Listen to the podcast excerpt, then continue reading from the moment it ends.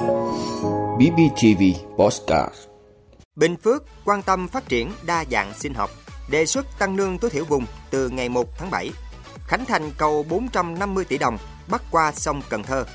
Xử lý nghiêm vi phạm trong kinh doanh bán lẻ xăng dầu.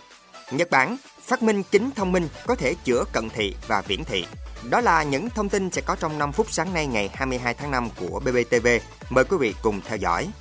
Thưa quý vị, hôm nay ngày 22 tháng 5 là ngày quốc tế đa dạng sinh học với chủ đề xây dựng một tương lai chung cho mọi sự sống. Có thể nói, càng ngày thì con người ta càng nhận thấy tầm quan trọng của đa dạng sinh học đối với sự phát triển bền vững của nhân loại. Đa dạng sinh học có những giá trị kinh tế, môi trường và cuộc sống to lớn mà chỉ vài thập kỷ gần đây chúng ta mới ý thức được một cách đầy đủ. Trong tự nhiên, đa dạng sinh học có phần bảo vệ đất, bảo vệ nguồn nước, chắn gió, chắn sóng, điều hòa khí hậu như là rừng ngập mặn, duy trì sự ổn định của hệ sinh thái như là đảm bảo lưới thức ăn trong tự nhiên. Tại tỉnh Bình Phước, đa dạng sinh học được các cấp các ngành quan tâm chú trọng triển khai bằng các văn bản, chỉ thị, nghị quyết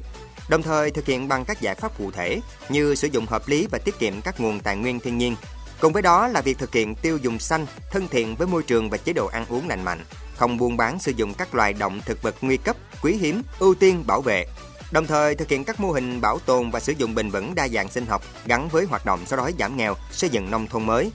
Tỉnh Bình Phước phấn đấu giai đoạn 2022 đến 2025, mỗi năm trồng 1 triệu cây xanh các loại, trong đó cây phân tán là từ 750 đến 850 ngàn cây, với tổng kinh phí thực hiện là trên 94 tỷ đồng. Thưa quý vị, Bộ Lao động Thương binh và Xã hội bắt đầu lấy ý kiến 29 bộ ngành cơ quan, hiệp hội về dự thảo nghị định quy định mức lương tối thiểu áp dụng với lao động làm việc theo hợp đồng trong doanh nghiệp. Tại dự thảo tờ trình, Bộ Lao động Thương binh và Xã hội đề xuất quy định các mức lương tối thiểu tháng theo 4 vùng. Vùng 1 là 4 triệu 680 ngàn đồng một tháng, vùng 2 là 4 triệu 160 ngàn đồng một tháng, vùng 3 là 3 triệu 640 ngàn đồng một tháng và vùng 4 là 3 triệu 250 ngàn đồng một tháng. Mức lương tối thiểu nêu trên tăng bình quân 6%, tương ứng tăng từ 180.000 đồng đến 260.000 đồng so với mức lương tối thiểu hiện hành. Bộ đề nghị thời điểm quy định thời điểm thực hiện mức lương tối thiểu là từ ngày 1 tháng 7 năm 2022, như Hội đồng Tiền lương Quốc gia đặt khuyến nghị với chính phủ. Theo Bộ Lao động Thương binh và Xã hội, việc xác định mức điều chỉnh lương tối thiểu nêu trên dựa trên cơ sở tăng 5,3% để bảo đảm đủ mức sống tối thiểu của người lao động và gia đình họ và tăng thêm 0,7% để cải thiện thêm tiền lương cho người lao động. Mức điều chỉnh này có sự chia sẻ hài hòa lợi ích của người lao động và doanh nghiệp, vừa chú ý cải thiện đời sống cho người lao động, vừa chú ý đến việc bảo đảm duy trì phục hồi và phát triển sản xuất kinh doanh của doanh nghiệp. 100% thành viên Hội đồng Tiền lương Quốc gia thống nhất và khuyến nghị với chính phủ điều chỉnh theo mức này. Thưa quý vị, tại huyện Phong Điền, thành phố Cần Thơ vừa tổ chức lễ khánh thành cầu Vàm Sáng bắc qua sông Cần Thơ với tổng mức đầu tư gần 450 tỷ đồng. Cầu Vàm Sáng là công trình trọng điểm của thành phố Cần Thơ. Lãnh đạo Ủy ban Nhân dân thành phố Cần Thơ cho biết, việc cầu Vàm Sáng được đưa vào sử dụng sẽ giúp cho người dân huyện Phong Điền phát triển kinh tế xã hội và thuận tiện hơn trong việc đi lại, giao thương, giúp phát triển mở rộng không gian đô thị của huyện, đặc biệt là trong vận chuyển hàng hóa tại địa phương và các tỉnh trong vùng được thông suốt. Sắp tới đây, khi thành phố Cần Thơ triển khai dự án xây dựng tuyến đường vành đai phía Tây cùng với cầu Vàm Sáng sẽ có phần hoàn chỉnh kết cấu hạ tầng giao thông, kết nối được giao thương hàng hóa giữa các khu vực các tỉnh thành ở đồng bằng sông Cửu Long.